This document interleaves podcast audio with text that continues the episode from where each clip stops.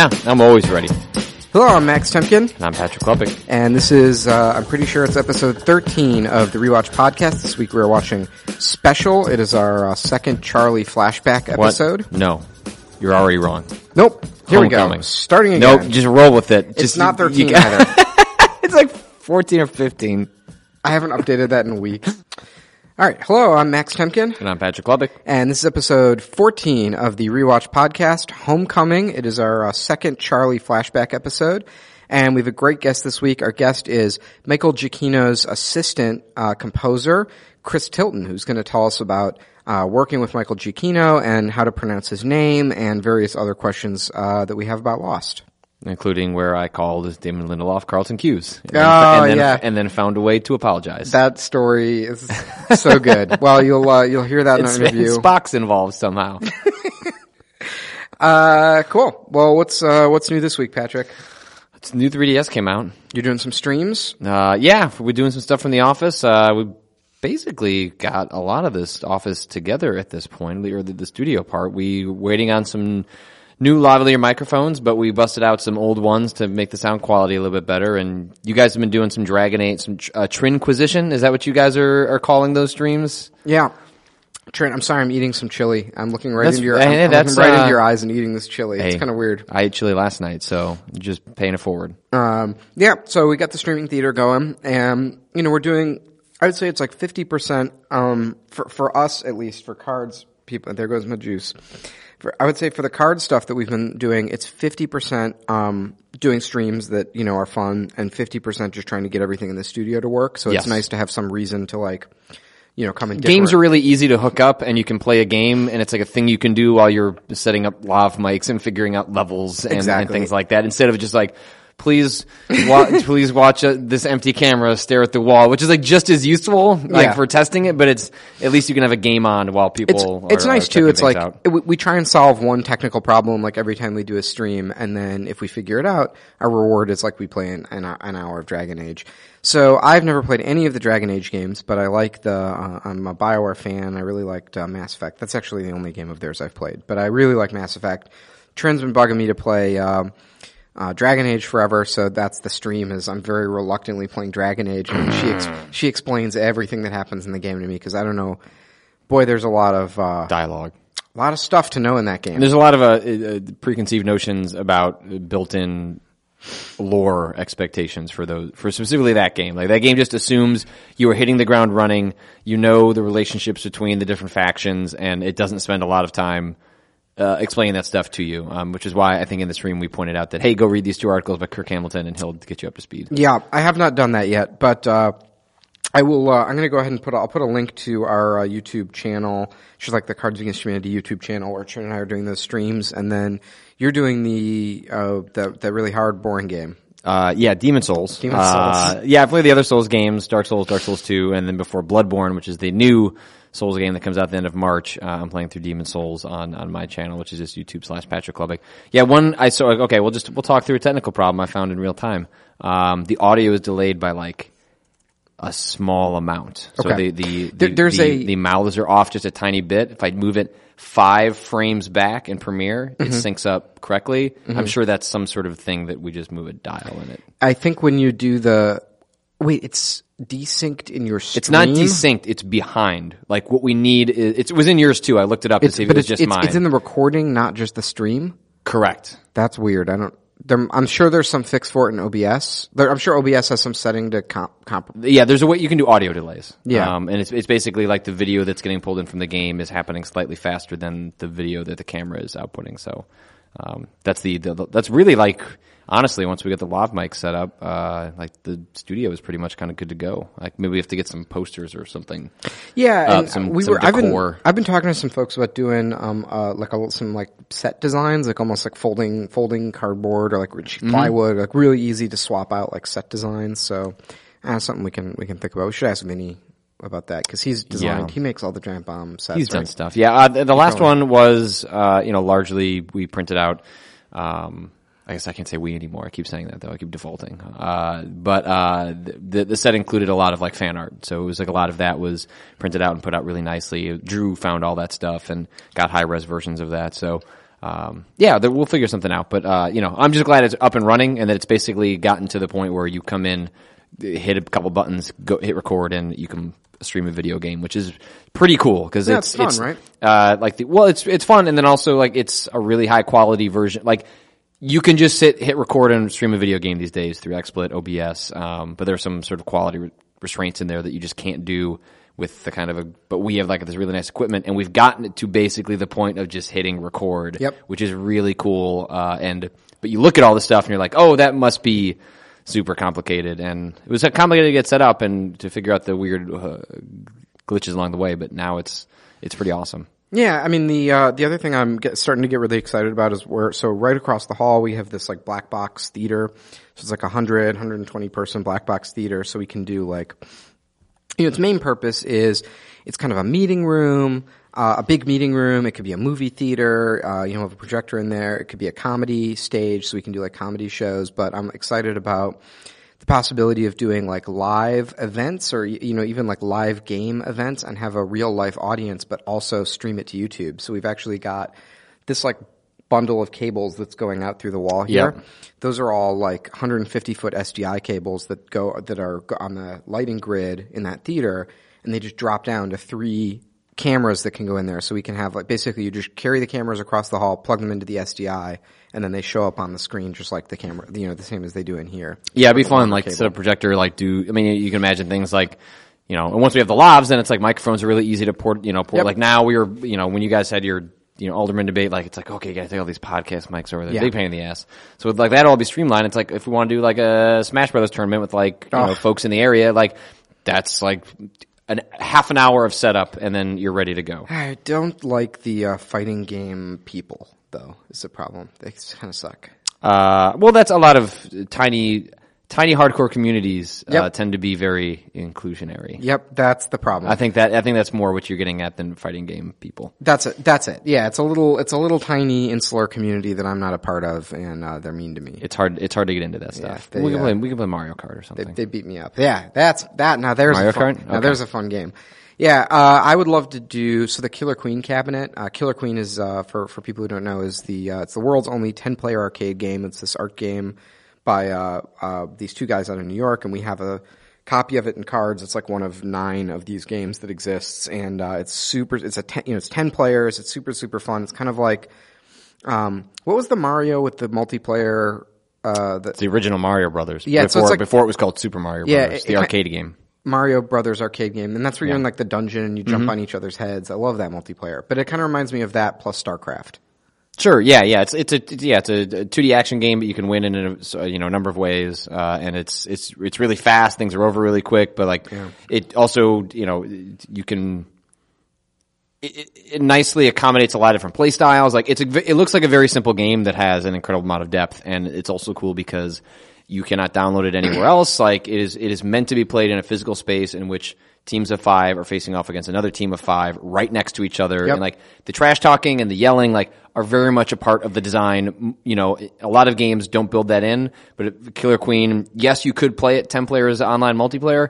You It couldn't though; the lag would would destroy it. Uh, so you could figure that stuff out. There's ways. To, I'm saying it wouldn't so? be. Oh yeah, for sure. If they can make if they if they can make fighting games work, they could make Killer Queen work. Uh, but it wouldn't be the same. Um, and I think there's something to be said about some games that are meant to be played a very specific way. Uh, it's also a really, I think at least it's a really fun game to spectate. It's weirdly Mm-hmm. fun to spectate. Like I love watching people play Killer Queen because, you know, it's not just one player who's, you know, you're looking at. It's like a whole team dynamic and the teams develop personalities and, um, strategies and stuff. And there's sort of the meta game of like what strategies are, are beating other strategies.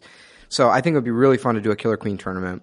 That thing has like an extra HDMI out, so we can't, we, Because they're just com- little computers. Yep. Yeah, it's a there, little computer in the cabinet, and uh, we can hook that whole thing up to the stream. And Yeah, that'd be fun to do sometime. You'll be. We'll put you up in the booth. You'll be our commentator. Commentator, okay. Yeah, you'll be like the old guy from the Muppets. There you go. yeah. Nah. I don't like any of these games. Just get the snail. Uh, okay. Uh, new 3DS.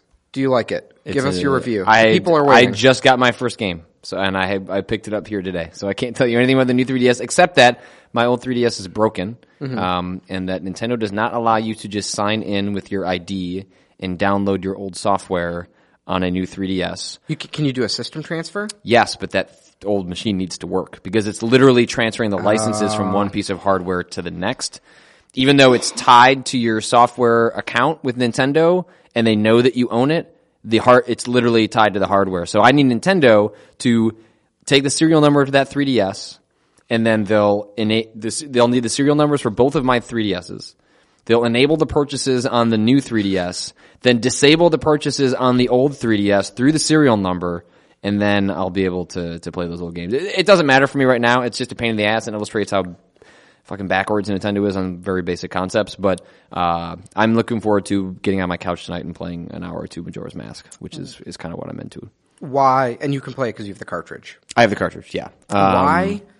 Why isn't it like an iPhone where you just sign in? They're working. They're, they're they're working their way towards that. They're just Nintendo's never been good at interface design and, and things like that. Why is that? I mean, Can't they? I mean, you these days it's like not that. Like I design interfaces, it's not that hard. Like you could read a couple books about it and you know the big ideas. It's just not. What, this is not how they're built. Like you know, they make things in a very specific way that uh, are like for what they want to accomplish, and there are wider technology things that people expect from their devices that Nintendo has spends a lot of time. They've never been good at online or services, and uh, that's something they're trying to catch up with. It seems like they, It's not an excuse anymore, but it's, No. it is the reality. Well, the, and PlayStation is the same problem. Like the the play, I find the PlayStation Four menu. It's the best of all the console menu all bad, experiences, but it's still garbage. And the Vita, do you have a Vita? Mm-hmm. The, bubbles. Vita menu is just They're bad. it's hard to use. It's ugly. It's terrible. I'd rather just have a file system. Just Yeah. to open up the games. Yeah, it's really garbage.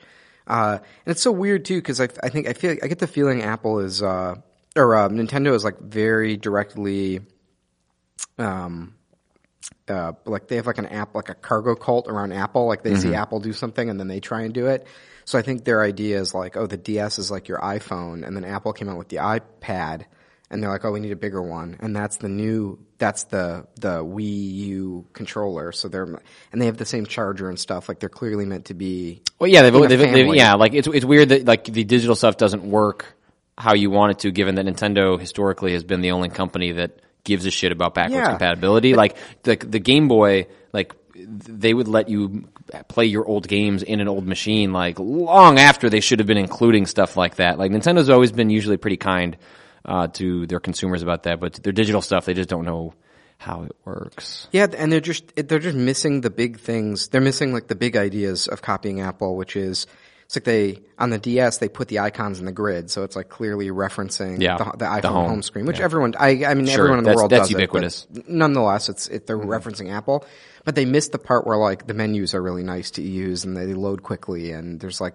all the settings are consolidated into one place. Like, Well, they, you know, well, Nintendo is also well, I, they're similar to Apple in that function that they're uh, both highly profit driven and that they want to make money very quickly and upfront. Um, and so Nintendo does that through they build their margins in by having lower quality hardware and then just running. They try to have lower quality hardware and pair it with high quality software, and Right. they just kind of don't have that ratio at the appropriate balance. But I'm looking forward to. I my old 3ds is dead. Uh, I had never had an XL, and I like the bigger screen, so I'd always wanted an excuse to get one. And I'm a huge fan of the 3D. Like I love. I'm not a big fan of 3D in movies, but I love 3D in video games, and especially on the handheld stuff.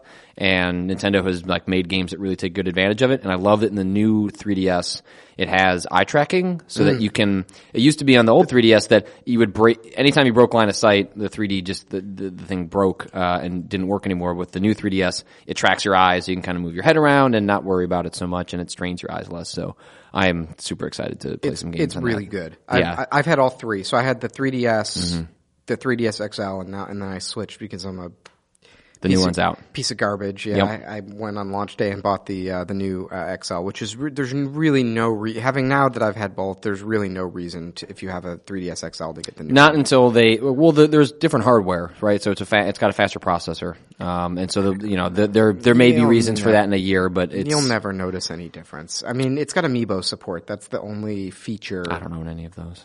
I don't either. But if you're into that, it's the only feature that that really matters. But So anyway, Uh, the I'll say the build quality of it. Did you ever? You've seen an a 3ds XL, right? Mm-hmm. Like that thing was a was was not a good piece of hardware. It's like it was like rat it like rattled and it was felt cheap, and the way the cover, the slip cover was on it was like loose. This And feels the- pretty good. I'm yeah, this right now. the the the new one. It's a much better build. What are you playing over there? They're nothing. The, the, co- oh, I'm playing YouTube by Google, and I'm opening up a present. Um, yeah, and then uh, I realized I got Majora's Mask too, mm-hmm. uh, and I realized Majora's Mask Two is out. Oh man, I missed I that one. I I also got Majora's Mask, Uh-huh. and I went to go put it in, and I realized that the thing that was in my slot already was Ocarina of Time, and I quit uh, in the middle of the Water Temple. Yep. I stopped. I just stopped playing. It's a reasonable point. They made it easier in that 3DS one because Yeah. Well, I'd be. I now I have to, and I realized I never finished Ocarina of Time, so now I have to finish. To go through and finish Ocarina you're pretty of Time. close. Well, not pretty close, but you're a decent chunk into the game if Yeah. you made it all the way to the water. I'm in the. I'm in the. Um, I'm in the Shadow Temple now. okay. Another garbage temple. Yeah. Well, I'm in. I'm in the bad. I'm in. I'm in the. Uh, I'm in the part of that game that's equivalent to uh, uh, Special and Homecoming and the sort of mid-season stretch of uh, season one of Lost. oh Lost. well, that's that's a wonderful that transition. se- segue. That's a segue. yeah. Um, yeah. Let's talk. Let's talk about. Let's talk about this episode of Lost. Actually, before we get there, I guess we have. Uh, well, we got some. We got some emails. Oh yeah. Let's do our follow up. Okay. Uh, Do you want to start with Justin?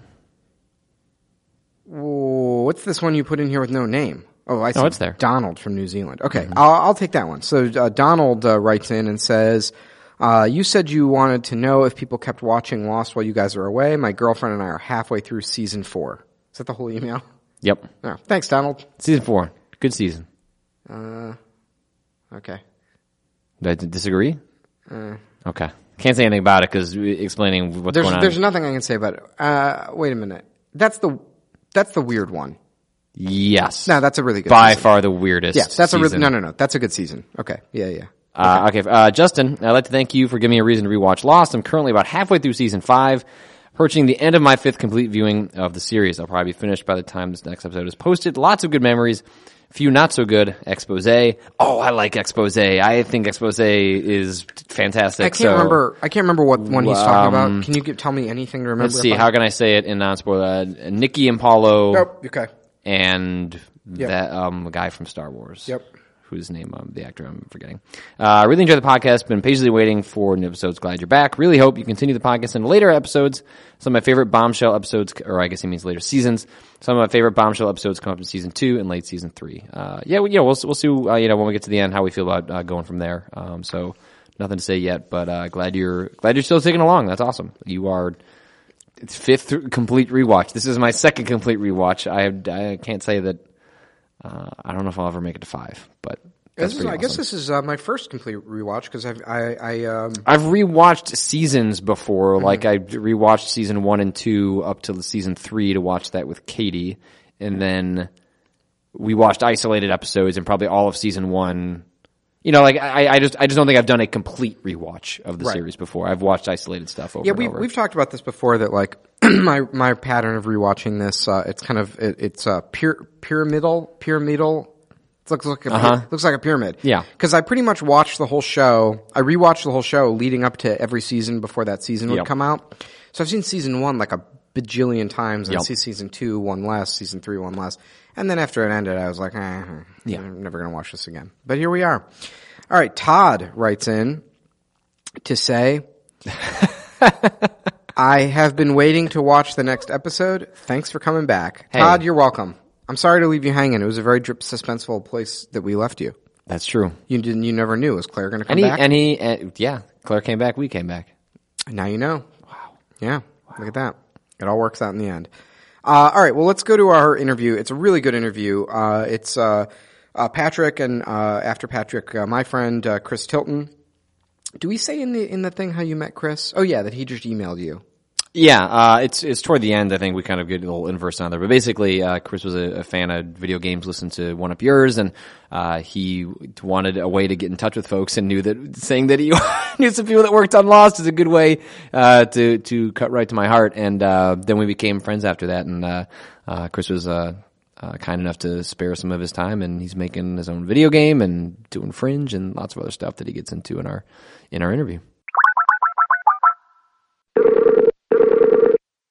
How do you say the composer of Lost's name? That's what we need to know. Are we starting? Oh, we're Michael- started. Or we're, or oh, we're in the interview? Oh, okay. We're not going to introduce. Oh, I guess we'll introduce him in the intro, right? Let's just, can we please, please, can we know how to say his name? Sorry, trying to be professional. So whose name is this? The composer who wrote the music for the TV program Lost. Michael Giacchino.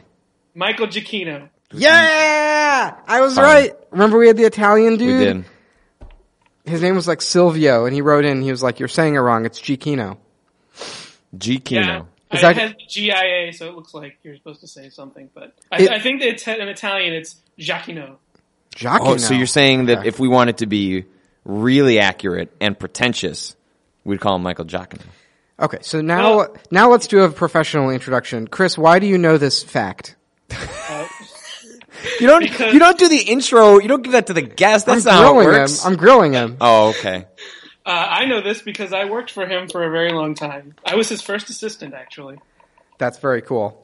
You, because I actually already know this story, but I'm going to set up the interesting question so Max can hear it. But you should explain h- exactly how you did this, which involves looking at the manual to a video game, right?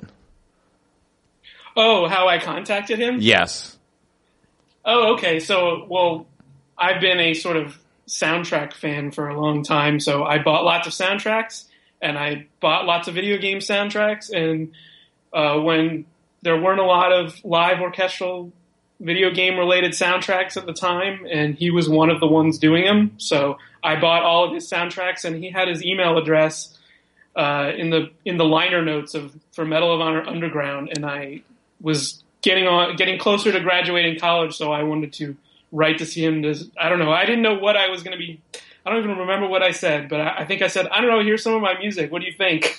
This is the era in which uh, he was working, or was he? I don't know he was, was he employed by or just working like contracted for DreamWorks Interactive, which is the branch that Medal of Honor came out of, which is when Steven Spielberg was first interested in making video games. So he used to actually work for Disney Interactive and DreamWorks as a producer, Okay. but he really wanted to write music. And once like the Lost World started, he said, "Okay, I'm going to do this full time, and I'll, I'll stop working here." Or, Something along those lines, and he'll just be contract or something like that. So So were I you, knew him. I knew him when he. I met him when he was in the middle of doing all those Medal of Honor video games. Wow.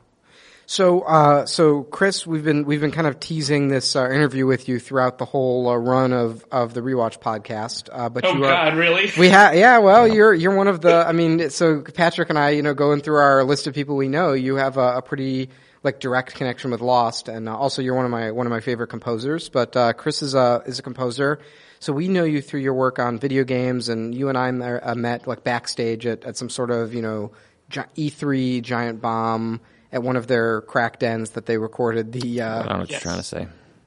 yeah. the very That, those scary- those might be highly complimentary terms Yeah. of the places that we stayed at. the the very very scary let's call them sets that you guys filmed uh, uh, E3 Let- coverage uh, on. Some of them actually were sets yeah, for pornography. They were. Those are. I have good memories of those nights. I got yelled at by David Jaffe one year. Uh, Uh, one time, all our equipment got stolen. one time, one time I think we did a whole stream when Jeff just napped on a bed in back of this. Do you remember that one? that sounds about right. That was a weird one. I, I felt like the actual house that they had for the first two years was sort of the best of both worlds. It was just ghetto enough, but you didn't feel like you were going to be shot. Did you did you ever go to that house, Max, or did we meet you after that? that was the second. I was there the second year you were at that house. I think. Okay, and that was well, that was my first uh, giant bomb E3 too. So I guess uh, uh, yeah, because there was that TNT. That time is when you reached out to Ryan after he decided to play Cards Against Humanity on on that stream. Something like that. Uh, So anyway, yeah. So that's how that's how we know we know you. Th- I met you much earlier than that. From Yeah. I was a fan of One Up, and you were a fan of Lost, and I used that to get to know you. you did, and then we oh became wow! actually so your your whole friendship is sort of lo- uh, has a lot of lost history in it. Yeah. Um, well, I worked at One Up when I was 20, 22, and I was on One Up Yours every once in a while back when that was a thing. And I remember mentioning Lost. Well, so that was a, I was 22, so that would have been, what, eight years ago, because I'm 30 now. So that would have been, Lost's 10th anniversary was last fall. So that was what, in the middle of the third season of the show, right? It was somewhere around there. Second or third season? Yeah. Doesn't matter. Yeah. And uh, Chris, if, if I can uh, uh, kiss your ass for a second, uh, you made I think it I think it might be my now my my all time favorite game soundtrack, which is the new SimCity soundtrack.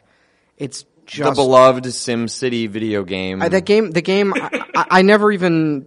I was actually. I so I saw like a good session of that game at E3, and I got really excited about. It. Like it, they it mm-hmm. de- they demoed it really well at E3. they did. I was very excited to play it, and then I never even got it because of all the bad press. But so I don't know. The game I don't think seemed that great, but I probably listened to that soundtrack three times a week. It's like it, it's so so so good, and it's so different than anything else out there, and it's it's so like lively and great.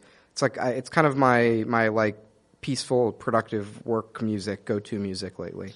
Thank you. Uh, and you're not the first person to say that they use it to like do work too. A lot of programmers Twitter me as well.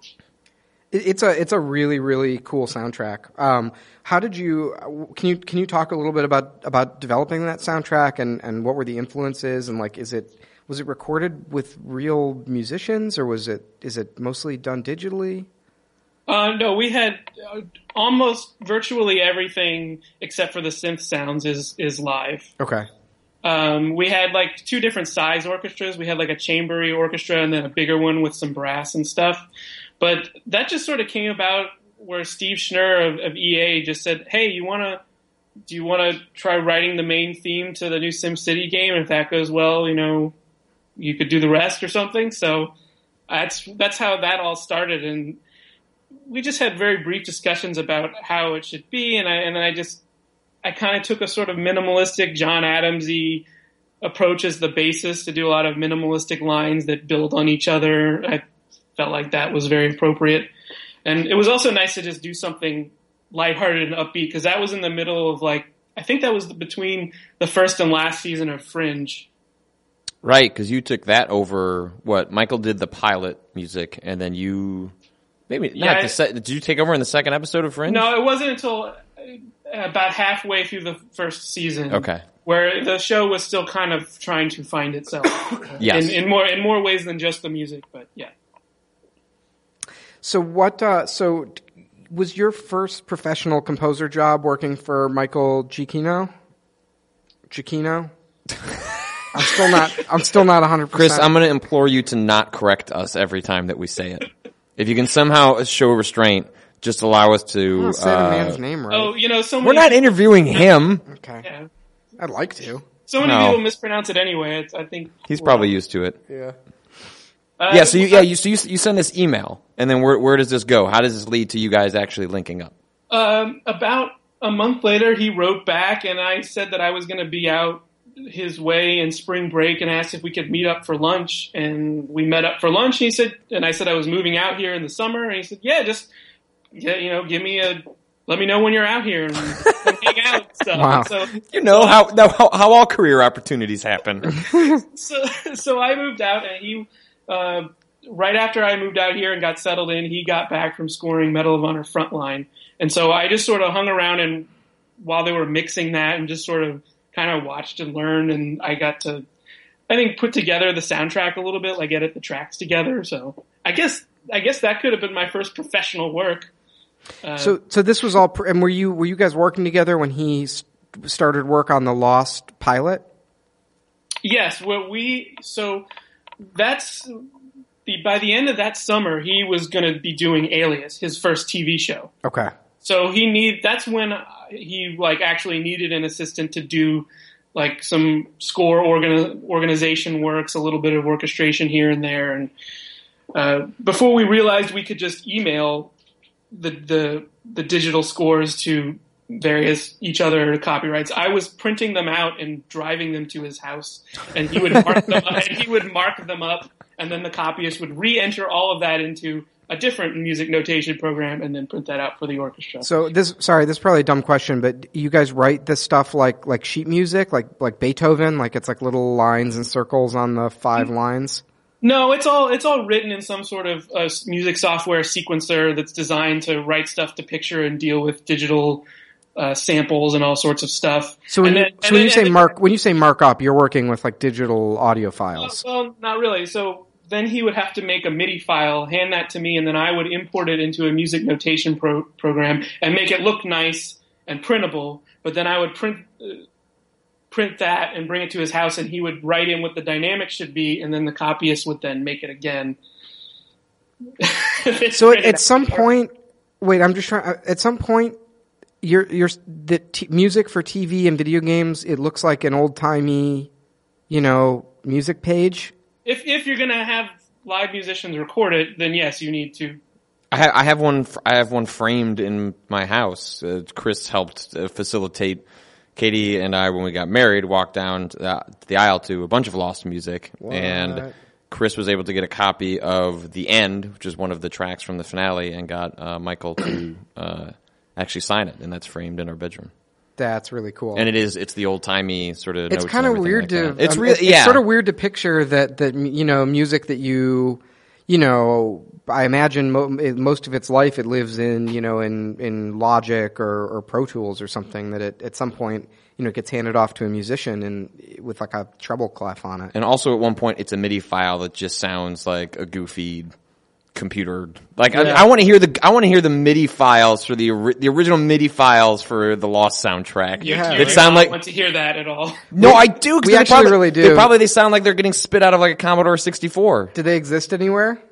Uh, you know, I don't. They probably exist somewhere, but the but because they had an orchestra, you know, there wasn't any kind of posterity in saving like No the one's synth archiving the versions. midis. Come on.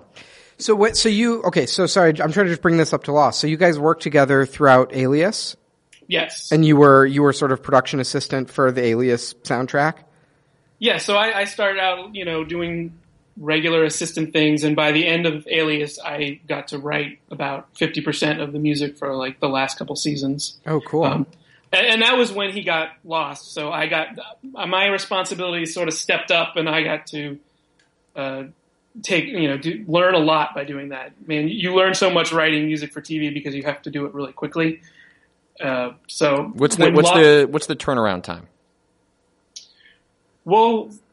For me, it's always been about four days, and that four to five days, and that includes the day that you need to record with the orchestra So, as well. so, so you so basically you have like what a day to come up with a sketch, and then what you go back and forth for a day or two, and then at the end you No, no. it? You, you, if you haven't written a bunch of cues and you're and done by the first day, then you're in trouble.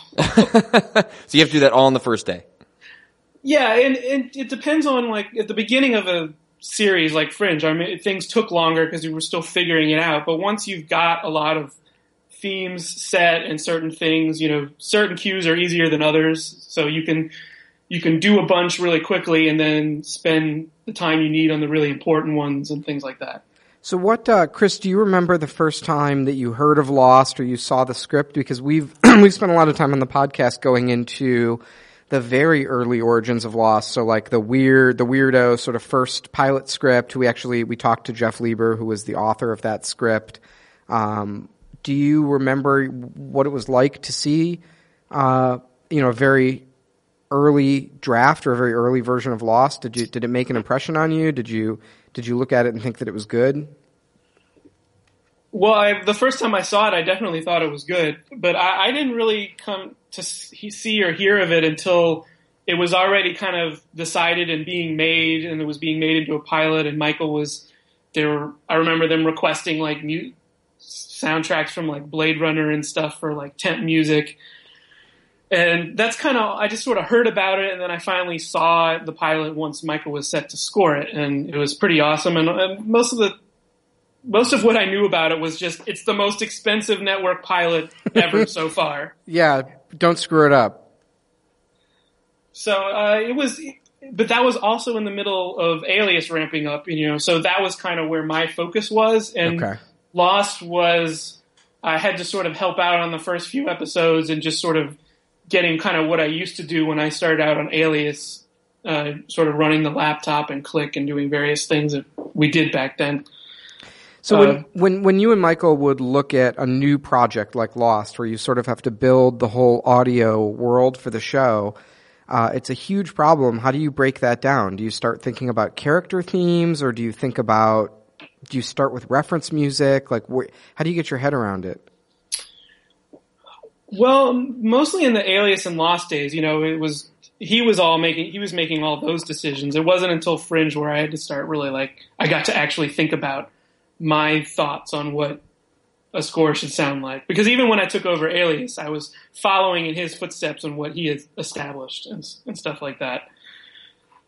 Do you, do you- were you at the recording for those early, you know, sort of figuring out stuff days of Lost? Yeah, I was I was there for the for I, I- came to about four or five scoring sessions in season one, and then I didn't come again until the the season finale of season two, which was a really cool one to to get to go to. And do you do you remember in those early days? Did you ever you know hear music from the show and think like, wow, this is this is something special, or you know, this is something really different than than what you you know, or, or something that's going to be remembered? I, I think so. I remember the trombone like glissandos were like a big famous season and it kind of you know it, people talked about the music to that show, which was not people didn't really talk about music on TV, uh, music on TV shows very much, at least in the mid early to mid two thousands. It was kind of just Oh, like it was his own character. We we've talked about this on on in previous episodes of that you can, you know, if the island is a character, if Jack and Kate are characters, like what was different about Lost is that the themes were so pronounced in you know maybe increasingly slightly over dramatic ways, but by being over dramatic, they actually became like this. This very much a character of the show that you when you heard certain themes, like you knew what was happening. Like you knew what the show was either hinting at or or getting ready for. Like there was like the eerie theme and the creepy theme and things like that that that would actually cue you into what was going on in the show in a way that I never paid attention to in other ones. And there were there. I love the the like the editorial stuff that would happen with the music too, where sometimes you're seeing a scene between some characters,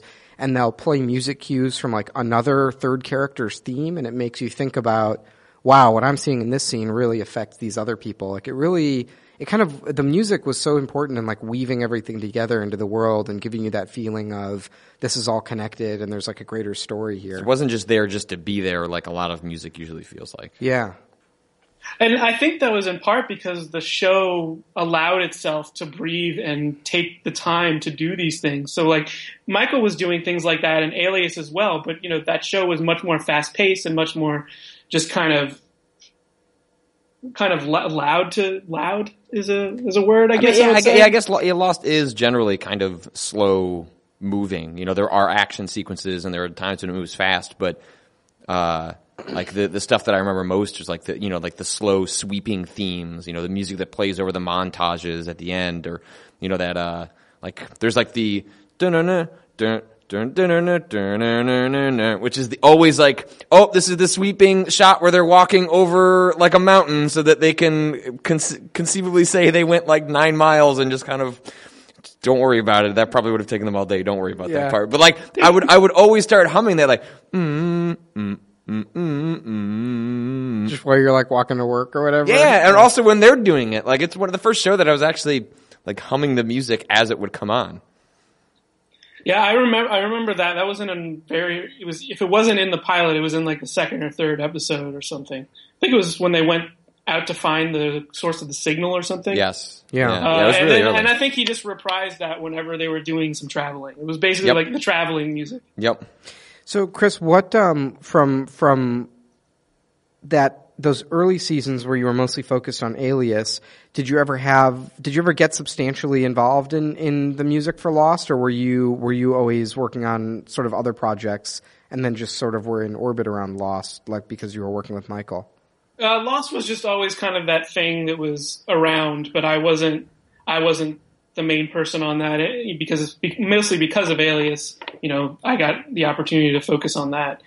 Uh, and then and then after Alias was done, I kind of went off to do you know a few other video games and various things like that. And I, I also just enjoyed watching Lost, so I kind of didn't want to be spoiled on anything. And did you, when you, as you were working on other projects, did you see, you know, what was happening in Lost? Was it affecting the the media outside of it? Where other, you know, would you go to hear, you know, me- go to meetings for like other TV shows, and they'd start to say like, oh, I want to do this like Lost, where you know, there's this really rich soundtrack that that is creatively part of the show? Uh, I think I deliberately made sure I did tried not to sound like Lost. Okay. Because I mean, lo- lo- the the the music and a lot of the production of Lost made a pretty big impact on TV for like a decade. I think after it was on.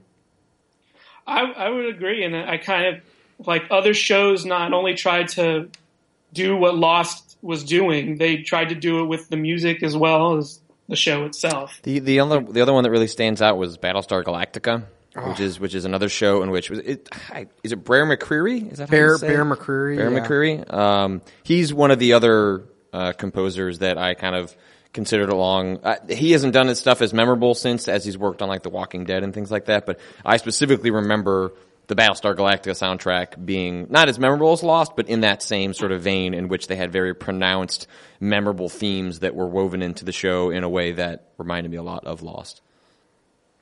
Yeah, I I think that a lot of shows like I think a lot of shows you know slowed down as well after Lost, like realized the value of like really getting into the nitty gritty details of characters and stuff, and that allows the music to then sh- you know shine in the moments where there's emotional moments with those characters that can now pay off because you've spent all this time with them. Was it wasn't it also like sort of because Lost was kind of at the same time that Michael was sort of blowing up as a composer and he was doing movies kind of at the same time and wasn't it isn't it sort of unique that he he wrote the music for every single episode of that entire show, right? Yes. Which is like sort of unheard of. At least I remember that being remarked of as something of an oddity at the time that at some point he would probably have done exactly what he did with Fringe or with Alias in which you sort of set the tones, you set the themes, and then that gets passed off to someone who can kind of you know, imitate and, you know, maybe put their own little stamp on it, but largely just carry forward what he had already established. But he wrote the music for every single episode. Wouldn't you want to? I th- um, yes, I would like to be the composer for Lost. Uh, we know when they reboot it in ten years. Um, I'll make sure and submit my samples. I mean, but it's just it's so different than than what I've it just heard. seems like a shitload of work. Yeah. Like that's. That, it, it- I feel like the reason it gets shoveled off is because like, all right, I did the heavy lifting. I came with the themes. Like, am I really going to come up with forty-two minutes of music every single week for six years? Like, that's an insane commitment. Yeah, and I've I've, I've heard like um, I think that was I saw on Reddit like an AMA with like someone who works for Hans Zimmer, and the guy basically said like you know Hans Zimmer when he does you know music for something he writes you know one theme and then hands it off to a team of producers who like go and spin it off into a soundtrack. So he's very he's very sort of hands off. He's more of like a yeah he's more of like a very high up supervisor. Um, but uh, it seems like that's really different than than what Lost had in in, in their relationship with uh, with Michael. Yeah, well, also I think just Michael is not. He's not. He doesn't want to manage a team of people and fifty thousand projects if he can help it. I think he wants to write. If he's going to put his name on it, he wants to have written at least you know ninety something percent of the music. What uh, is there anything distinctive you can say about his style of music writing or scoring and, and how it relates to yours? I mean, is there I don't know, is there are there different sort of philosophies of how people approach you know writing a score? I I think that I learned the most from him just about about storytelling in general. You know, he went to film school and he was very much he he was very much interested in scoring to help tell the story as best as possible, and it was always making sure that you weren't. Uh, like when I started doing more and more for Alias, you know, he'd be there. No, you should think about this, or make sure you hit that, and like, I started to think about a lot more about the music's role in the show. It is not to be showy or to it's to it's to help tell the story in the best way that it can do that.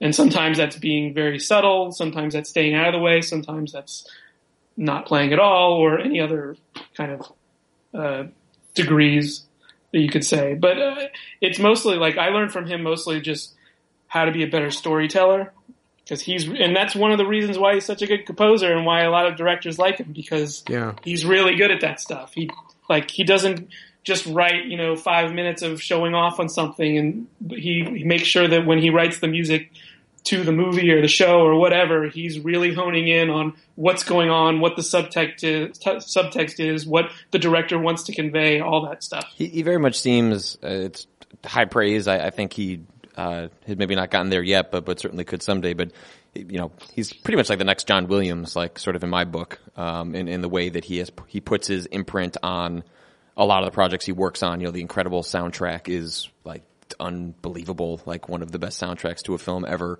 Um, and he just he puts his character into a lot of his work that reminds me a lot of John Williams in his heyday. And when you think about you know some of the themes that he did, obviously you know topping things like the Star Wars or Jaws theme, maybe not things that Michael will ever do, but he, he reminds me of like a certain style of characterization that reminds me a lot of John Williams. Yeah, and I, I think what you're trying to say is le- less so the music itself, but more his impact with the way he writes the music Yeah. the films.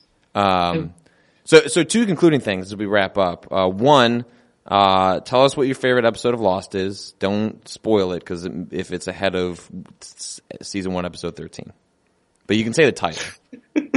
Well, okay, well that's the it. that's the constant from season four. Okay, all right, that's a good choice, solid choice, respectable choice. Um, and the la- and the thing we'll, we'll close it in on is uh, so I have a good story related to you being at. I don't know if it was a recording session for Lost. I think it was a recording session because you contributed percussion to Star Trek, right? Right. Uh, yeah, I during the normal parts of that production, I did I orchestrated some cues, and after it had, it was supposed to come out that Christmas, if you remember, Christmas 2008, and then it, then they pushed it to a summer release of 2009, and so they had time to mess with it more. And at one point, Michael was too busy with other stuff, and they just needed uh, to say I contribute a bunch of percussion is maybe a little stretching it. You're in I the went credits. I went in and play played some some drums and some big heavy hits and some things where they needed to punch up some stuff, but like you know, I didn't like it wasn't like writing new music or anything. So I'm trying. So I'm trying to remember. You maybe you can help me fill in the gaps. I'm not sure if it was a Star Trek or, or Lost related, but so when I was at Comic Con, uh, let's say five years ago, I'm not sure when, but I, I managed. To, I was at Comic Con one year, managed to get in line to go to Hall H, which is where like the big uh, panel events happen, and that's Lost used to do the most exceptional, amazing Comic Con panels. They'd make all sorts of exclusive footage for it. Uh, it was so much fun. I went to them one year, and then uh, Katie and I were wandering around the Comic Con show floor, and as someone that gets recognized on the internet, like I, I try to be very respectful of people's time and space when they clearly have a couple of minutes to themselves and want to uh, just like explore as a normal human being. And so Carlton Cuse and David Lindelof hosted the Comic Con panels, and I saw one of them on the show floor, and I turned to Katie and I go, I should let them like go buy their toy and like respect their time. And then she looked at me and she said, "You don't actually want to do that." And I said, "No, I don't." so, so I made an exception to my rule, which then now makes it not a rule. Um, but uh, so I walked over and I said, uh, "Hello, Mr. Cuse. Uh, I'm a big fan of Lost. Um, I just wanted to let you know I enjoyed your panel. I enjoyed the show. I'd like to get a quick picture, and then I'll leave you on your way." And Katie took a photo uh, of the two of us, and I believe I posted it to the Facebook. And the first comment was from Chris Tilton, in which he goes, "That's Damon Lindelof, not Carlton Cuse." In which I felt awful because not only did I tag it wrong, but I introduced myself wrong. Um, obviously, he rolled with it, and I'm sure that's not the first time he has gotten that. Um, but I believe, uh, Chris, do you remember in in which you were at something with Damon Lindelof at some scoring thing? It might have been Star Trek, Yeah, it was Star Trek, I believe, and you because text because Spock took the picture. Oh, did he really? Yeah, Oh, I did not know that that wrinkle. But so I so I texted Chris because he was letting me know he was at this thing, and I was like, "Could you could you apologize to Damon Lindelof and tell him I'm, I'm sorry for calling him Carlton Cuse at Comic Con, and also can I know anything about Lost?" And I believe your response was something along the lines of. Damon accepts your apology, but in return, no secrets about Lost. And, I, and so I was like, okay, that's that's fine. That's an acceptable resolution to, to this conflict. yes, uh, that is that's exactly what happened. Uh, and, and hopefully, hopefully, what I said that's not Carlton Cuse. I was trying to be informational and not a dick. yeah, yeah, I remember. Yeah, you, yeah, you did point that out on Facebook because I, I think, yeah, oh, that's a good story. That's so funny. Uh, I don't know, but I, you never told me Spock took the goddamn photo. Uh, well, I don't know. Would that have been even more douchey, rubbing it in your face or something? No, I, I have connections to people that could do cool stuff, so I can be jealous and angry at them. And now I know that a photo that was transmitted to me had fingers wrapped around the phone of Mr. My Spock. phone. Your whatever, that's close I enough. just love that. I probably you, I just love phone at that he's probably the biggest star in that in that movie at that time. Mm-hmm. And you shoved a camera in his hand, and you're like, "Here, take a picture of me." Yep. And we're talking about young Spock, not Spock Prime. Oh, Right. Okay. Z- Well, Z- I don't. Z- Zachary, Though- Quinto, though Zachary he- Quinto, I right? did not even uh, like he he Leonard Nimoy Nimoy did come to one of the sessions and he was there, but I just like I'm not going. I'm not saying anything. I'm not going to bother. I'm not. I'm okay. just- I thought we were talking about Leonard Nimoy. I, I'm not No, impressed. I'm not I'm impressed by anyone else in that movie. I'm wow, sorry. Uh, all right, Chris, I have I have another question before we let you go. I'm sorry. This is go, we're going we're taking way too much of your time here. What are what are some of your favorite soundtracks that that you really look up to as as a composer? I'm, I'm curious. You know what what do you look at and, and see as as some of your favorite ones to listen to or draw inspiration from? Uh, I would say for modern ones, uh, well, I guess it's not modern anymore because they're a decade old, over a decade old. But the all three Matrix movies, uh, th- those scores by Don Davis, I really, really like those. I liked them at the time, and I actually listened to them again because they had a recent re-release of like the complete scores for all of the movies. And so I listened to that recently, and, and it really does hold up. It's really like it's kind it reminds me kind of like Star Wars in a way where it has its own its own sound, its own inspirations that are different from say John Williams, but still has the same like impact and complexity and layers and getting more out of it in multiple listens as like as something like a, a John Williams score. I would. I would definitely say the most emotional performance in the movie. The Matrix, mu- the music to the Matrix. Yeah. supporting Yeah, uh, supporting character award goes not, to not exactly the best character like love story to go along with some of the music itself, but Oh, it had a very subtle Jesus allegory. but yeah, I I really I really like that score a lot. And a, any are there any soundtracks like like uh, the one you know like I, I will I keep coming back to that um, SimCity soundtrack. Is there anything that that winds up in your playlist really often? I came back to the score to the international a bunch of times, like while coming up with the idea for our game and stuff. Cool. Uh, I, do do you, you- I, do- we, we should, yeah, we should mention that before we let you go. Like, are you talking about that? Sure, yeah. all? I mean, I've I've I've, I've seen, I've seen it, but I don't know where you're at in the in the PR cycle, Chris.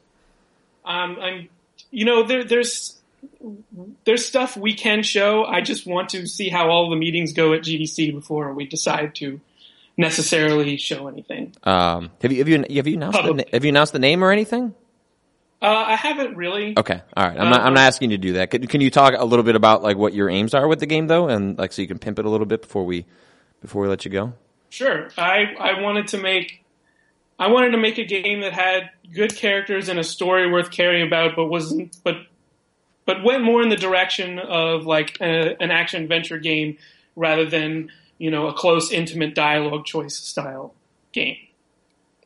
So it's largely an isometric action adventure in which you find yourself uh, ripped away from your like sort of familiar locations and your family and have to sort of piece together where you are, but you meet other characters along the way and there's there's combat and adventuring and looking up information about various things that are connected to your family and sort of discovering that there's may have been more to your family than you thought and things like things like that. And, but I wanted it to be like an actual running around an environment. You know, here, here's something. I, not long ago, I thought of a good.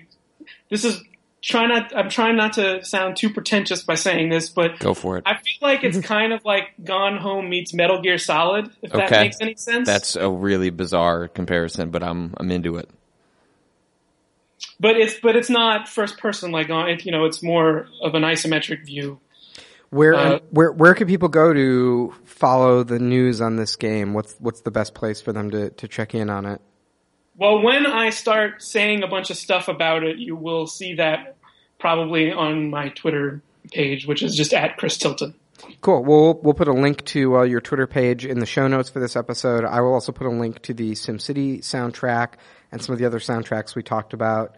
Um, and Chris, any other uh, uh, resources? Is there? A, is, do you have a site where people can can pull up all of your work and, and sort through it? Yeah, just christilton.com. It's a pretty simple site that has just sort of links to like the latest soundtrack releases to like wherever iTunes and Amazon and all that.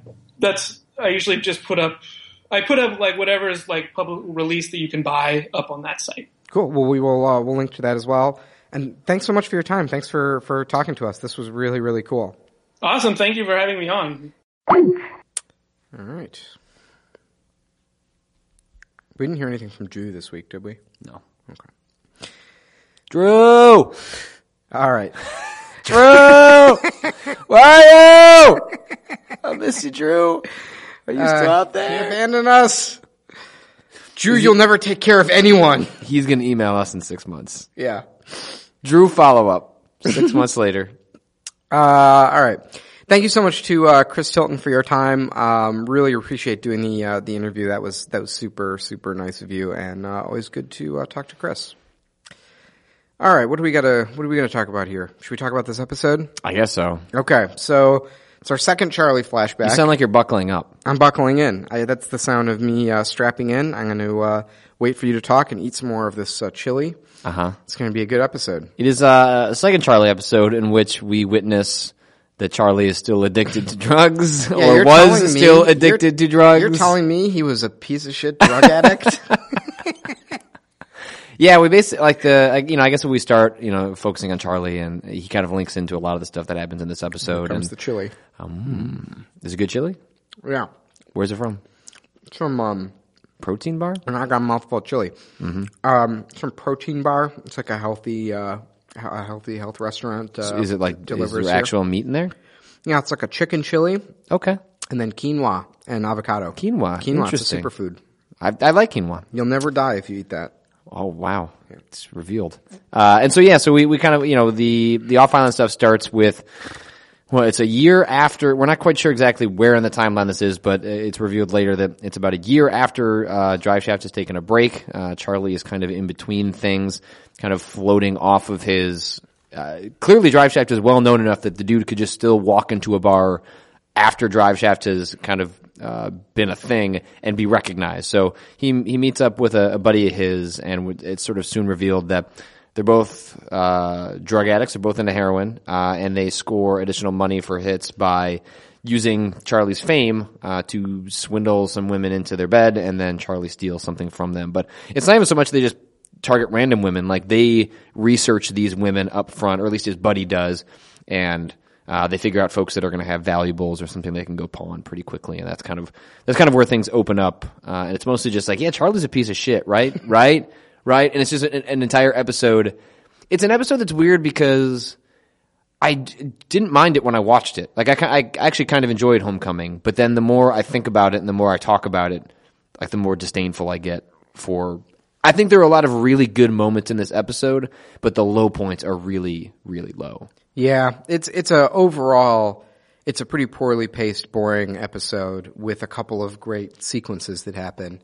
Well, it's just um, one of those moments where it's like it, there's just stuff we're watching that's hammering home the same point that we've Yeah. already had hammered home, just so it can get to the moment that we want at the end. And and also the especially with the flashback, it's this is all stuff we've seen already in this season by episode 14, which is like Charlie's conning a woman and then he feels bad about it, but he's earnest and that you know, it's like we already saw that in the Sawyer flashback. It's these same stories of like and there's Right. a lot of like dad dad issues that Well, and, and, and even if some of the characters have similar arcs that they're going through, there's nothing illuminated in the flashback that tells us anything about on Arlen Charlie or what he was going through off on. Like Charlie is is clearly up until this episode a earnest uh, character who has a lot of deep character flaws, but that you know clearly wants to get better, but hasn't had maybe a reason to, right? And so you know what is illuminate? I guess if you want to make a parallel between on island Charlie and off island Charlie in this episode, it's that you know he meets women in his life that sort of give him a reason to live again. Um, and then, uh, you know, the off island stuff, he obviously fumbles it and he kind of ruins the, like this potentially good thing with a, a pretty, uh, nice girl. But, and then, you know, the, on island, it's obviously he has like a tremendous opportunity to try and take advantage of something or at least to, to see if anything comes of it. But it's just, we don't, it's, it's hammering home the same thing we already knew going into it in a way that doesn't illuminate anything about Charlie as a character, which is why I think like the story itself in a in and of itself was kind of entertaining, like and interesting, but I, I don't know that it's why it leaves such a nasty taste in my mouth because it's like ah yeah, like I didn't need to see that. I, the the notes I wrote from from the flashback were uh, well. Oh, so to your point, actually, I think it, the one thing you get out of it is when the when the woman uh, Lucy like yells at him at the end, uh, "You'll never take care of anyone." Right. Because I think, but uh, that's so ham fisted. It's so like this is like later Lost writing where it's like, oh, this one moment, this one thing that one person said to Charlie, like defined his life so literally up to this point that he takes he he takes some extreme action, which we'll get to in a second. When it feels like in, in the writing, it's it's like, did you get it? Like this is what we're saying Yep. about Charlie as a character right now. Did you Yeah. like? Did you get it? Come Yeah. on, like we're we're, we're gonna literally spell it out for you. The character moment is he can't take care of anyone, and now he wants to. Yep. Yeah, I agree. It was, it was, uh, it was not, it is so ham-fisted and so condescending the way that, uh, uh, they, they sort of cram this stuff down, down the audience's throat. But maybe that's where you get like, you know, Lost is a great show that also has to work on network TV, so maybe that's where that starts. Well, I think, I think. I think that's I think that's totally true, and we'll you know get the trivia a little bit of what Damon Lindelof thought of the episode because he wrote this one. Um, is how do you start pay, like maybe you know it's hard to obviously know, but when they're pacing out the reveals for a character, like especially when you're talking about it's happening over a 24 episode arc, um, over a, series that you don't know when it's going to end. And obviously this is still pretty early, so they have no idea they're going to go on for a number of seasons, but they have to potentially think about that when you're. Tr- it's it's not. I, I guess it's not hard for me to imagine them taking out a couple of character bits, thinking that was enough for this episode, and then when you look back on it, realizing we probably should have said something a little bit more enlightening about the character. Yep. Um, because it maybe felt okay at the time. Because all the on island stuff is really exciting, and there's a lot of interesting stuff happening there. are A lot of group dynamics and action. But when you look at the show in totality, you look at this and realize. If you could have done it again, knowing the entire arc of the show, mm-hmm. you probably would have done something a little more substantial. and also all the, you know, all the character development on Charlie, with with regards to Charlie in this episode, it funnels into this one action sequence at the end that really helps you understand, you know, why he kills Ethan. Uh, I guess not really spoiler because people have seen the episode, but you know, the with the hindsight of Lost as a whole, I just don't, you know, none of these, in my opinion, none of these stories are resolved in a in that satisfying a way. Like I'm really only interested in these stories about Charlie and Ethan and everyone else, like insofar as they're great character stories and I see how these people tick. So a whole flashback about Charlie that explains you know, that really just speaks to this one sort of action sequence. I, I just feels very insubstantial. This has felt like an episode where, where nothing happened and I didn't learn that much about the, the flashback character. Um, also, that copy machine demo scene was pretty funny though. It, when he throws up on the that, The whole, actually, just even leading up to it is just. Re- the- I thought that the, yeah. the vomiting maybe was a little over the top, but Yeah. like the he played it really well. Yep. Like he plays a really good recovering drug yeah, he's just like sweating and the thing's not working. And, he's like going through the manual and he's like, "It's got to be like." yeah, I've never been in a situation where I'm trying to sell a uh, a copier machine while I'm coming off of heroin, but I think everyone has been in a moment where they don't know what to do and they're just fumbling and they're doing whatever they can, hoping it's just going to work out. And that Yep. moment where he's looking through the manual, just like, what are you going to land on page 63 that explains like what's going on with this machine? Like, no, you're not. But, but I've, everyone has had that heart attack moment or feared they're going to have a moment like that. And although I could not empathize with his specific ailment, I had certainly have know what that is like to be in front of a crowd. Yep. And, uh, and it was actually, you know, I, I will say it was kind of, you know, the Lucy sort of points out like why are you nervous she obviously doesn't know that he's you know coming off of, of heroin but this this notion that uh, Charlie is is someone that has performed in front of huge audiences like has been this sort of rock star but and can and can do things on this grand scale and, and come across so cool and collected but that when it comes to his own life and like small moments like one-on-one interactions like he has a lot of failings as a human that he hasn't quite resolved. Like, but again, that's something we sort of already knew. Yeah, and also like I got, I mean, I, to that point, like I got so much more out of that the copy machine scene that I sort of saw into Charlie's character than I did out of the whole thing where she's like yelling at him. Also, I thought I like Lucy. She's great. Yeah, I, Good- I good think I think that's what colors a lot of how I feel about that um, Off Island stuff is that it would have been cool to see more of her. She just seemed like a nice girl, and I like I liked the she was like the actress played her well. Like I liked their dynamic with Mm-hmm. one another, even if the context of their relationship and what it said about Charlie didn't go anywhere. I think that's ends up why I end up being kind of okay with the episode is Mm-hmm. because I watched them interact with one another. I'm like that was that was pretty good. I'm all right with that. Uh, but then yeah, it's ultimately kind of kind of hollow. So on Island, uh, let's see the big, uh, the big. I mean, obviously the big action is uh, Claire comes back. She has amnesia. She can't remember anything. I was kind of curious about this. Uh, is just is that how amnesia works? Is that a real? Is amnesia a real thing? I, I shouldn't have time to like go into a, a Wikipedia K hole. Mm, maybe. If, if it's like it feels a little uh, Gilligan's Island to me, like someone does gets- feel someone- convenient. Someone, gets hit on the head with a coconut, Yeah. and they forget who they are, and then it turns out the only cure is you have to get hit on the head with another coconut. Like it's not uh again, not a doctor, but it you know, I certainly like traumatic incidents can incite uh, temporary memory loss, but I think what makes it difficult to sort of buy with Claire a little bit is that we have zero clue what happened to her, right? Right. So it's it's one of those things that could make sense once we know what did happen to her. Maybe I, well, I, don't- I don't want to conjecture. I might because I might say too much about what actually happens. But like you know, uh, there's not there's no context for that, so it does come across as sort of a convenient plot device to just keep her in the dark for for Charlie to conveniently have a way to reset their relationship, to sort of take lessons from what happened before and where he may have stumbled to try and like because he seems like very clearly uh, the way I'm going to do it now is like I'm going to move into this boyfriend role. Oh, that's Like, inter- that's interesting. I, so that's a very charitable reading of the writing of the writing of Claire's amnesia. Because to me, it's like when she comes at the end of uh, special, the last episode, when she comes stumbling out of the woods. That's such a great, big, dramatic moment. Because I, as the viewer, if I put myself in the shoes of someone who hasn't seen the show before, She's been gone for two weeks. I am dying to know why did Ethan? You've been you've wanted to know this now for like four weeks. You've been Like, screaming at the characters. Why don't you guys care where this woman went? Yeah. She's been gone for two weeks. But also, like, why did Ethan take her? What did he? Why did he want her? Why? What was he doing with her? Where were they? Where were they? What was it? Yeah. Like, I want to know some stuff. And she comes stumbling out, and you're like, you can't wait to see this episode because you're like, finally, we're gonna fucking know some stuff because Claire's gonna tell us what happened, Yep. and then she's got amnesia. Right. And I, I, it's, I feel like that is some. Uh, it feels like a way of dragging that out to a 40 minute two episode. that's exactly it. It feels like buying, giving Claire amnesia is like buying time.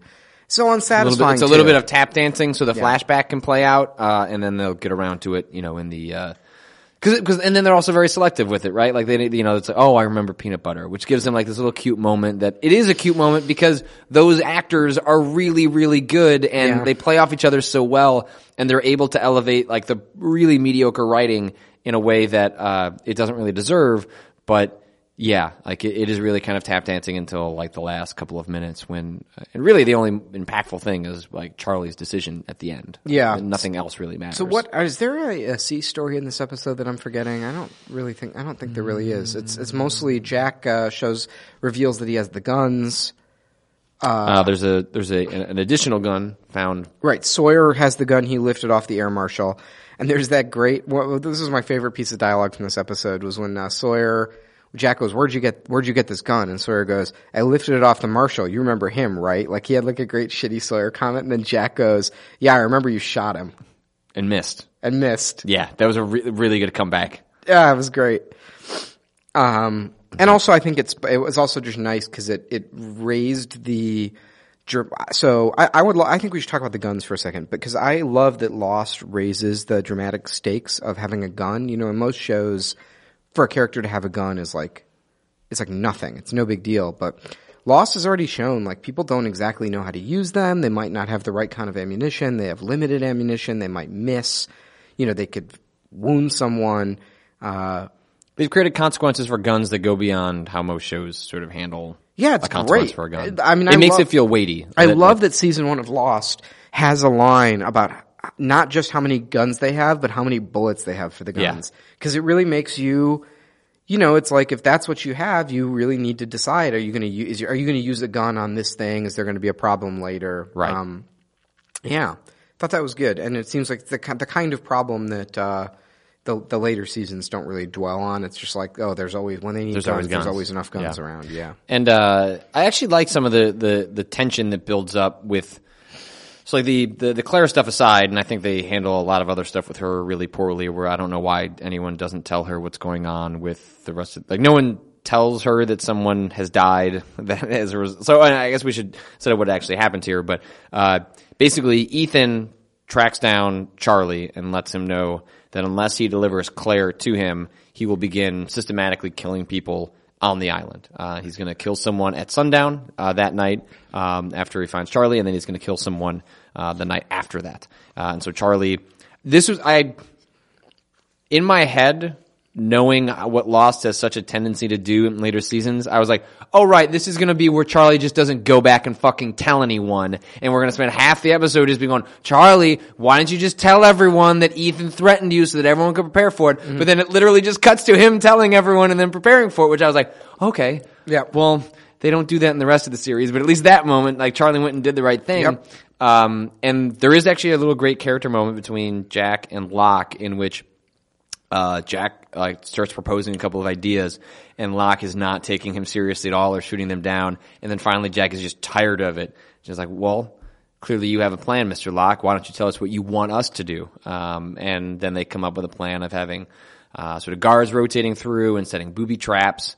Um, and then uh, I I liked all that stuff. And then when like the first person does die, and you realize uh, that someone he has access to a boat, Yep. like which is you know they don't really Or I always, pic- you know, I always pictured him just like walking out of the water, like like a swamp man, like coming out. No, not even swimming. Just he comes walking out of the ocean, like a T one thousand. yeah, exactly. Yeah, yeah, because it. Does, I mean you could like you, you don't know what doesn't Ethan he is have right that now. kind of mystique of like He he's, has- he's, he's a little indestru- robotic. At that point, he's like indestructible, and he's got that creepy. His mouth is hanging and open he, all the he time. feels slightly inhuman, like, and you don't know what he is. Like, Yeah. you, he could be, you know, anything at this point. There's a polar bear on this goddamn island, so I, I thought they ramp up the tension in that stuff like really, really well, and like Yeah. the unceremony. Although, okay, so when and Lost Lost is always at its best when the characters are out setting traps and making a plan than Yeah. when you see what happens afterwards. Like it's the, when it when it, when they're like ratcheting up the tension, Lost is great, perfect. When it comes to play it out, eh. So, but then th- there's one specific line that I remember bothered me when I had first seen the show, and it bothered me again even more because I was ready for it. Is that so? When they discover, so Scott dies, he's the one that is killed. Um, Mm-hmm. Was it they, Steve? Well, that's okay. They, that's where they kind of kind of finally pay off that joke. Yeah. uh, I think it is Scott that dies. Okay. and then there's a great little moment between Hurley and Sawyer where he's like, "It's like, oh, what happened to Steve?" He's like, "That was Scott, dude." it's just like. Because like it's so funny in the context of the show, but then also it's a meta commentary on the fact that the writers can't get Scott or Steve straight, and then they just end up killing one. So that's funny. But when Scott's found dead, and they're like, "Well, what happened to him?" Like his neck was broken, and his legs were broken, and every bone in his arms were broken. I was like, like, what did Ethan do? Did like Ethan go and get a rock and just like sit there systematically dismantling every one of his bones? Like he snapped his neck too. Like what did I don't know. I thought that was like so weirdly over the top and then uncharacteristic of Ethan even that it was like that's just a super villain. It's it's a little much, and it's you know I He snapped his neck. That's like a, that's all I needed to know. so I always think that I mean you know the way I always see this episode is like Did they check it? Did they like pull his arm up and like notice the ba- like how, how did they check that all of his bones are broken? I, yeah, I always think this is like a little bit of the, um, the fight in Indiana Jones where the guy comes out, the, the huge guy comes out with like the knives or the scimitars or whatever, and he's mm-hmm. like whirling them all around, and it's like, oh shit, this guy's gonna be like a boss. Formidable foe. Yeah, and then Indiana Jones just like pulls out the gun and shoots him. It's a great little moment of, of comedy and, and like letting the tension out in, a, in Yeah. a really interesting way. And I think this episode is like all about building Ethan up. Even in the previously on Lost that they show, where they sh- they show every scene of Ethan like tossing Jack around like a rag doll and Yeah. stuff. Like it, it's building him up into the T one thousand, and then it's ten times as surprising when Charlie just shoots him dead and Yes. he goes down. Right, like. I, that even surprised me knowing that it was going to happen. I, it's like The way it's edited and shot, it it's it's really shocking. Yeah, he's they- suddenly so so human and so fragile. and they and they make you i mean they foreshadow what's going to happen when the, the the gun gets knocked away and the camera very deliberately watches the gun get moved out of the way which but the action is so fast paced that you're not oh, whatever about that gun not worrying about it and that's obviously where charlie had been kind of stalking them and then comes in and like doesn't just shoot him once. No. Like just shoots the dude in the chest like six, seven times. Now, all right, we got to talk about one other thing about this scene. Uh, so you mentioned we were talking about this earlier, and you were like, "This is great because Charlie does exactly what the audience wants him to do." Well, from my perspective, like fuck Ethan, right? Like I know as an watcher of Lost, right? Mm-hmm. Like as someone who's interested in the mythology, mm-hmm. like I want to know what Ethan can possibly tell us. Right. But that dude killed fucking Scott and took Claire away for two weeks. That guy doesn't deserve to live. Shoot him in the head. No, I don't agree. I, that drives me insane. I, they had him. They got him. That's the thing is that it wasn't, Ethan wasn't about to murder Jack. He didn't, you know, it wasn't like he was about to swing a rock into Jack's head. This is a guy that took Scott and broke all the bones in that guy's body. this is a guy you trust to just hang around. These people haven't shown that they're competent enough to have a prisoner. Okay. Not much shit would go wrong. all right. There's a version of this scene where, you know, Jack gets separated from the group, right? Mm-hmm. And Ethan comes out of the, the, like the T1000, he comes out and, uh, they have their fight and it's, you know, it's obviously also like kind of a reference to the fight that they had when Jack was chasing Ethan because it's muddy and Ethan sort of kicked Jack when he was down and Jack keeps pu- punching Ethan here when he's down. There's a version of the scene where Ethan comes out and he just destroys Jack like he did last time and he's got like a rock lifted up and he's about to bash Jack's head in.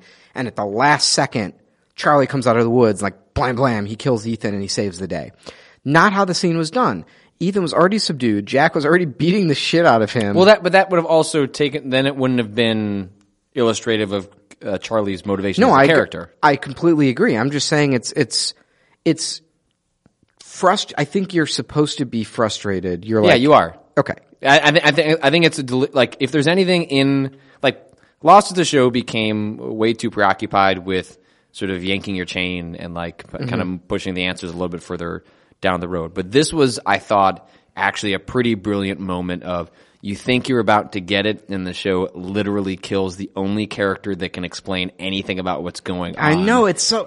it's- Even now, it- I'm frustrated. I'm like, I'm mad. Like, I that's- hate that that happens. That's a good cliffhanger. Yeah, right? right. Like it's it's a really well written cliffhanger uh, and a really well executed cliffhanger because it functions as a good character moment for Charlie. It's like a character defining moment for Charlie Mm-hmm. in an episode that is full of a lot of bullshit for him. Uh, and it's also for the audience. Like it is halfway through the season, so it's like they're they're basically saying, look. The answer, like we've got some stuff coming. There's clearly some shit going on, but you're not going to get it now. We're going to kill that guy, uh, which is like when when you have that kind of. Uh, it's not the mad. Uh, it's Uh, the. it's right. like. Oh, like I'm, I, I, like you love the show and you're angry that you just didn't get the thing that you You're right, wanted. you're like, right. I think it's, I think it's really well done in that, in that way. This uh now have we figured out have we ever talked about when when was Battlestar Galactica on TV with with in comparison to Lost? 'Cause no, that comes up a- in our interview. we, talked were about that with Chris the, too, but the, the way he there's uses a music. very similar thing in Galactica where where there's a scenario where they have this character kind of captive and you're about to learn a bunch of stuff and then they get killed I'm looking uh, right now. away. And I wonder if if they're now that now that I think about it, I wonder if they're kind of stealing that dramatic trick from Lost. So they premiered uh, the same year, weirdly Okay. enough, 2004. Um, so I, I would have thought that I felt like Battlestar was later, but I came to Lost a season late, and I came to Battlestar a season late. So I think I might have wa- both started watching both in 2005. Someone, uh, one one of our one of our viewers who uh, feels like uh, going on Wikipedia uh, more than I do right now. Tell me if the scene with uh, Cally and and Six, uh, that's I think that's season two of Battlestar Galactica, so it would probably be after this. So Lost was first. Okay, that probably answered my own question. Yep. But uh, write in if you know something about that. All right, let's do our trivia and stop talking about this uh, uh, unmemorable episode. Okay, so good, a couple of good beats to, to trivia this week. Uh, one, the, the copy of the Charlie uh, tries to sell is model eight one five, same number as the ill-fated uh, plane. Which Had- at had some point, at some point, maybe we should just not mention those because that that ceases being trivia. Uh, Has 'cause have it's- fans picked up on that at this point? Hmm. Do you remember? I don't think so because no, Okay. it doesn't really kick in till something else that happens Yeah. later. Okay. So fans haven't been screen capping the episodes. at I, or if it's happening, it's it's. I don't think the show is like playing into that yet. So there's like a couple of acknowledgments, but it's not like later when you want to look at what the numbers on the alarm clock is. got it. Uh, Charlie's date, Lucy, mentions that her dad is out of town looking for a paper company in Slough? Slough? Slough. Slough? I think. This is a reference to the British show The Office, which uh, took place at a paper company in Slough. That's great. Uh, at one point, Ethan has an unexplained limp. This is a remnant of a deleted scene where Ethan breaks through the security perimeter and fights Locke, who stabs him in the thigh before Ethan knocks him out. While a promotional image of this scene has been released, the scene was not on the DVDs. That's interesting. Yeah, it's, I think that's a good cut too because I think it does preserve. It heightens the surprise when Lot when Ethan gets uh, shot. Yeah, it all Because happens at once. He's still indestructible in your mind. Yeah, I think that's a good cut. Uh, and then from a lot, and so you know, this trivia comes from uh, a mixture of IMDb and Lostpedia, and Lostpedia actually has a reference to an interview. I don't have the uh, the source of the interview. I can I can look that up. Anyway, it's an interview with uh, Damon Lindelof, one of the co-creators and the writer of this episode, in which the interview asks, uh, "What is your least favorite episode of Lost?" Uh, oh my God! Pauses. I think my f- least favorite episode is this episode that we did in the first season called Homecoming. It's when Claire comes back from having been in the jungle for a couple of days after she was abducted by the others and Ethan comes after her. The backstory is Charlie is trying to go straight and he's selling copiers. At the end of the episode, he shoots Ethan. I wrote that episode and it's my least favorite episode of the show ever. Then the interviewer asks, I'm surprised by that answer. It's not an episode fans usually name as their least favorite. Lindelof. The episode brings. Uh. Let's. Uh, the episode fans bring up most is blank, which is an episode with blank and blank. And basically, I feel like Oh it's, wait, that's not a spoiler. We can say the name of the episode: "Stranger in a Strange Land." okay, Stranger in a strange. because Strange people who have Land. seen the show know. can Sure. follow Okay. All right. And I'll, I'll stop there. Yeah. Uh, and basically, I feel like it's unfair to bag on that episode. Am I a huge fan of it? No. But at the same time, there were so many different circumstances that led to that episode that needed to be written. So many ideas that didn't work. The fact that it all coalesced. There was bad casting decisions made. There was a bad premise decision made. There was a bad flashback story. Just everything that could have gone wrong did. But I don't think it was because the script was terrible. Homecoming, I think, was flawed on almost every single level that an episode of Lost could be. And I looked at the uh, interview itself to see if he elaborated on like what he thought his flaws were, and unfortunately they didn't follow up on that. But I think a lot of the stuff that we talked about are probably illustrative of the things he appears to be alluding to. And it's kind of cool that he, you know, looks is able to look back. And what I thought was interesting about it is that Stranger in a Strange Land is sort of a fan. Uh, Lost fans are collectively behind that being the worst episode in the series. It happens at a point when they haven't negotiated an end date and they were just running out of ideas. Uh, whereas Homecoming is like early in like one of the strongest seasons of the show, if not the strongest season of the show. And yet, you know, Lindelof able to go back and recognize, you know, sort of, it's not a, an awful episode, but it's a weak episode. And, uh, I think, I think a lot of the stuff he talks about, or at least alludes to, is, is stuff that we kind of brought up throughout the, the discussion. Cool. Well, uh, I think that should do it for this week. Uh, next week, we're going to be watching Outlaws, which uh, it's our second Sawyer episode, right? Okay, yeah. it's our second Sawyer flashback episode. Uh, I'm trying to think. Uh, Is that the one that I'm thinking of in my head? It's the scene I want. Yes. Shrimp? Oh yeah. Yeah. Oh! What I remember about this episode, it's been a while since I've seen it. I remember this episode has just this has a such a good flashback. It almost I ate at the shrimp place. You did? Yeah, Okay. I don't wanna Save say it for next more. week. Save it for next week. Uh, it has a it has a flashback that's almost going to like pull the rug out on the whole flashback structure and, and make it make everything way more crazy and interesting. Um, so if you haven't seen it, the flashback is is definitely the thing to look forward to the most. The on island stuff, I think, Can't remember. Pretty stupid. I think they chase a, a boar around. I th- it's going to be a lot of tap dancing, which Yeah. is which I, think is is probably going to be kind of how these episodes go till we get to about you know 18 when we're setting up the end of game for the season, um, in which. Uh, you know, it's just like some flashbacks are going to be strong, and then on island stuff is going to be tap dancing, and then you know with the Charlie, you know, the episode we just watched, it was the opposite. You know, the on island stuff was pretty interesting, and the the flashback stuff was just tap dancing. Um, well, we, we can uh, hear all about it next week uh, here on Rewatch Podcast. Uh, as always, the show notes for this episode are available at rewatchpodcast.com. We've got some really good stuff there. Uh, I'm putting, um, what do we have in there? I have the links to our streams that we're doing. So the uh, Dragon Age Trinquisition uh, and Patrick's, uh, the link to Patrick's uh, Dark Dark Demons, uh, Dark Demon Got it. Fighting Yep. game stream. Uh, I'll put some information about Killer Queen. Uh, I put Sure. that in the follow up notes, uh, the uh, show notes, uh, just so people can uh, can learn more about that. There's a New York Times article not that long ago about it. Killer Queen. Yeah, I think so. Oh, all right. Um, perhaps I will uh, include that. Uh, as always, you can email us your questions or or send us your comments at rewatchpodcast at gmail.com. Uh, send us your, uh, send us your feedback. Let us know how we're doing. Let us know what you, what you're thinking about the show. Let us know how, how your rewatch of Lost is going. Uh, let us know, uh, also where we, we have some, uh, I don't want to, I don't want to promise anything too much, but we have some very cool interviews coming up. Yeah. Um, and also, if I'm very uh, excited about. we we haven't done spoiler chat in a while, so if a question you want to ask about, especially because we are gone for six months, you might have started watching the show uh, much further than obviously where we're at right now. If there's something you want to bring up or something you want to talk about, like we're happy to uh, speak about sort of revelations that you know, like obviously someone's in season four, they are they have hit potentially have hit an episode like the Constant. So uh, if you want to bring up some of that stuff, you know, make sure and email us and we can we can bring that up in spoiler chat. Cool. Uh, well, thanks as always to Steve Fabwash Kim for our podcast artwork. Thanks to Dose One for our theme music. You can check out his work, including his ringtone of the month at doseone.bandcamp.com. And we will see you here next week.